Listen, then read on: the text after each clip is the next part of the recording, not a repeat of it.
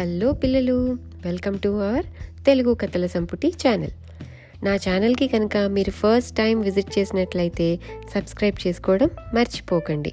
ఎందుకంటే ఇందులో మనం బోల్డ్ అన్ని తెలుగు కథలు మంచి మంచి నీతులతో చెప్పుకుంటామన్నమాట.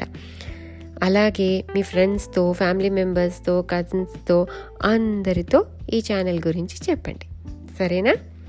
ఓకే, అయితే ఈరోజు మనము ఒక కొత్త తెలుగు సిరీస్ స్టార్ట్ చేద్దాం. ఏంటి అంటే దాని పేరు పరమానందయ్య శిష్యుల కథలు. యాక్చువల్గా పరమానందయ్య శిష్యుల కథలు చాలా కామెడీగా ఉంటాయన్నమాట.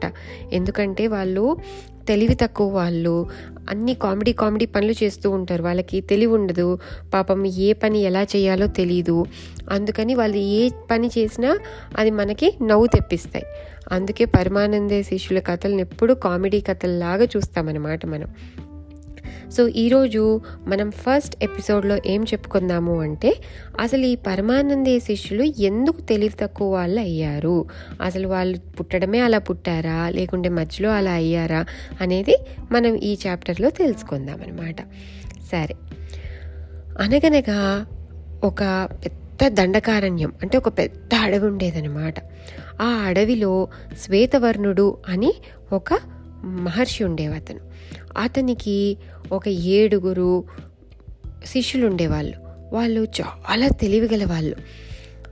వాళ్ళు ఆ గురువుగారి దగ్గరే ఉంటూ, అసలు బయటికి ఇంకెక్కడికి వెళ్ళకుండా అదే ఆశ్రమంలో ఉంటూ వాళ్ళు చాలా చాలా విద్యలు నేర్చుకున్నారనమాట. వాళ్ళకి మందులు ఎలా తయారు చేయాలో తెలుసు, ఇంకా రకరకాల శాస్త్రాలు అంటే సైన్సెస్లో వాళ్ళకి చాలా తెలివితేటలు ఉన్నాయన్నమాట. కానీ వాళ్ళకి అసలు బయట ప్రపంచం అంటే ఏంటి, బయట మనుషులు ఎలా ఉంటారు ఏంటి అవి ఏమీ తెలీదు.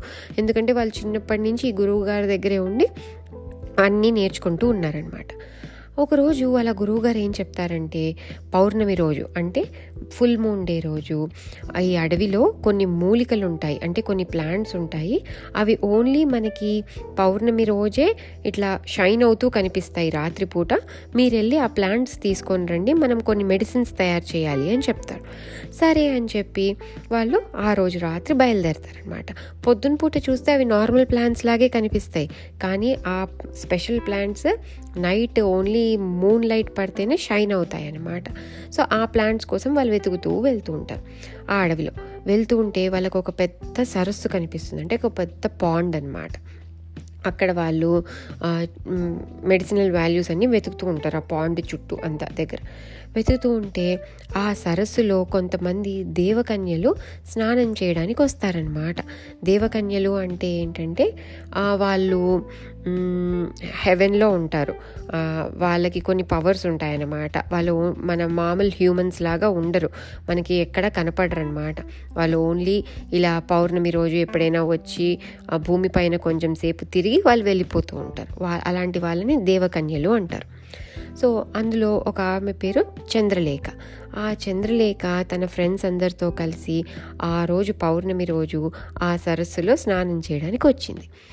ఈ ఋషి శిష్యులకి తెలియదు అనమాట, వాళ్ళు అక్కడ స్నానం చేయడానికి వస్తున్నారు. వాళ్ళ పాటన వాళ్ళు ఆ మూలికలు వెతుక్కుంటూ ఉంటారు. సడన్గా ఆ చంద్రలేఖని వాళ్ళ ఫ్రెండ్స్ని వీళ్ళు చూస్తారనమాట. వీళ్ళు చూస్తున్నారు అనే సంగతి చంద్రలేఖ కూడా చూస్తుంది. చంద్రలేఖకి భలే కోపం వచ్చేస్తుంది, అదేంటి మేము స్నానం చేస్తుంటే అలా చూస్తారు అని చెప్పి వచ్చి వెంటనే ఈ శిష్యులందరినీ తిట్టేసి ఈ 7 శిష్యుల్ని వాళ్ళకి శాపమిస్తుందనమాట. ఏమని చెప్పి, మీరు తెలివిగల వాళ్ళు అనుకుంటున్నారు కదా, మీరందరూ తెలివి తక్కువ మూర్ఖుల్లాగా పుడతారు అని చెప్పి ఆ శాపం ఇయ్యడము వాళ్ళ గురువు గారు వింటారు.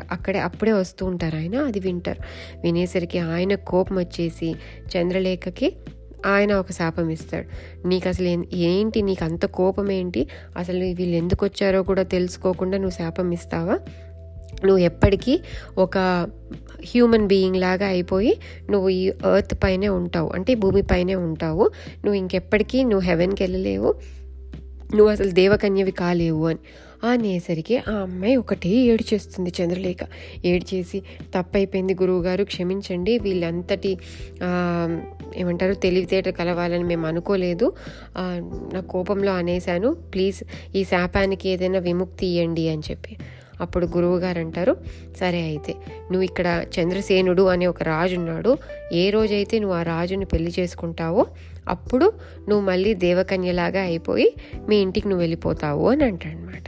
అప్పుడు చంద్రలేఖ కూడా, నాకు ఏ రోజైతే మ్యారేజ్ అవుతుందో అప్పుడు మీ శిష్యులు కూడా తెలివి తక్కువ వాళ్ళ నుంచి కాకుండా మంచిగా తెలివిగల వాళ్ళు అయిపోతారు, వాళ్ళకి ఆ బుద్ధి లేనితనం అంతా పోయి మంచి మీ శిష్యుల్లాగా అయిపోతారు అని చెప్తుంది.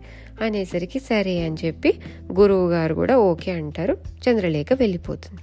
అప్పుడు గురువుగారు ఈ 7 శిష్యులతో అంటాడు, చూడండి మీరేం టెన్షన్ పడకండి, విజయనగరం దగ్గర పరమానందయ్య అని చెప్పి ఒక మంచి పండితుడున్నాడు, ఆయన దగ్గరికి మీరు శిష్యుల్లాగా వెళ్ళండి అని చెప్పి అంటాడు. అనేసరికి వెంటనే ఆ మాట అనగానే ఈ 7 శిష్యులు మతిపోయి వాళ్ళకి జరిగింది ఏది గుర్తు లేకుండా అంత తెలివి తక్కువ వాళ్ళలాగా అయిపోయి వాళ్ళు ఆ పరమానందయ్య అక్కడ పరమానందయ్య గారి దగ్గరికి వెళ్ళిపోతారన్నమాట. అది అలా ఈ పరమానందయ్య శిష్యుల స్టోరీస్ స్టార్ట్ అవుతాయన్నమాట. ఇలా వీళ్ళు తెలుగు తక్కువగా చేసే పనులన్నీ మనకి చాలా హాస్యం కలిగిస్తూ ఉంటాయి. ఇందులోనే మనం చంద్రసేనుడి గురించి కూడా చెప్పుకుందాం. చంద్రసేనుడు చాలా మంచి రాజు అనమాట. ఆయన అప్పుడు ఆ టైంలోనే, ఈ టైం ఎప్పుడైతే ఇదంతా జరుగుతుందో ఆ ఇయర్స్లోనే ఆయన సౌత్ ఇండియానంతా రూల్ చేస్తూ ఉండేవాడనమాట.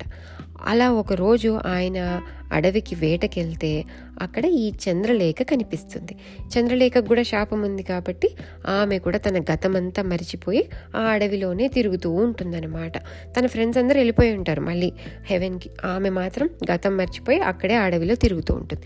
సో ఆ చంద్రసేనుడు ఆ చంద్రలేఖను చూసి అడుగుతాడు, ఎవరు నువ్వు ఏంటి అంటే ఆమె అంటుంది, నేను ఎవరినో నాకు తెలీదు, నేను ఎక్కడికి ఎలా వచ్చానో కూడా నాకు తెలీదు, నాకు ఓన్లీ తెలిసిన పేరు ఏంటంటే నా పేరు చంద్రలేఖ అని తెలుసు, నాకు మిగతా అది ఏమీ గుర్తు రావట్లేదు, ఎంత ట్రై చేస్తున్నా అని అంటే కనుక ఇక్కడ వద్దు, ఇక్కడ ఈ అడవిలో చాలా వైల్డ్ యానిమల్స్ ఉంటాయి, మనం మా ఇంటికి తీసుకెళ్తాను నిన్ను, నీకు ఎవరు నువ్వు మీ పేరెంట్స్ ఎవరు అని గుర్తుకొచ్చిన తర్వాత నిన్ను మళ్ళీ మీ ఇంటికి పంపించేస్తాను అని చెప్పి ఈ రాజు ఆ చంద్రలేఖని తీసుకొని వాళ్ళ ఇంటికి వెళ్తాడనమాట. వెళ్ళి వాళ్ళ అమ్మకి పరిచయం చేస్తాడు, ఇలా ఈ అమ్మాయి పేరు చంద్రలేఖ అంట, ఎక్కడి నుంచి వచ్చిందో ఏంటో ఏం తెలీదు, అడవిలో వదిలేయడం ఎందుకని మన ఇంటికి తెచ్చాను అని. సో వాళ్ళ అమ్మ కూడా ఆమెను చూసి ఏం పర్లేదులే అమ్మ, మా ఇంట్లోనే ఉండు అని పెట్టుకుంటుంది. ఆమె చాలా మంచి అమ్మాయి, పొద్దున్నే రోజు లేచి శివుడికి పూజ చేసుకొని అంత దండం పెట్టుకొని బాగా శివుడికి అభిషేకం అంతా చేసుకుంటూ బాగా ఉంటూ ఉంటుందన్నమాట. వాళ్ళ అమ్మకి ఈ అమ్మాయిని చూస్తే నచ్చుతుంది, అందుకనే ఇంట్లోనే పెట్టుకుంటుంది, ఎక్కడికి పంపించకుండా చంద్రలేఖ మనతోనే ఉండని అని చెప్పి. అలా చంద్రలేఖ చంద్రసేనుడి వాళ్ళ ఇంటికి వెళ్తుంది. నెక్స్ట్ మా ఎపిసోడ్లో మనము ఈ పరమానందే శిష్యులు చేసే కామెడీ పనులేంటో తెలుసుకుందాం. అంతవరకు బాయ్.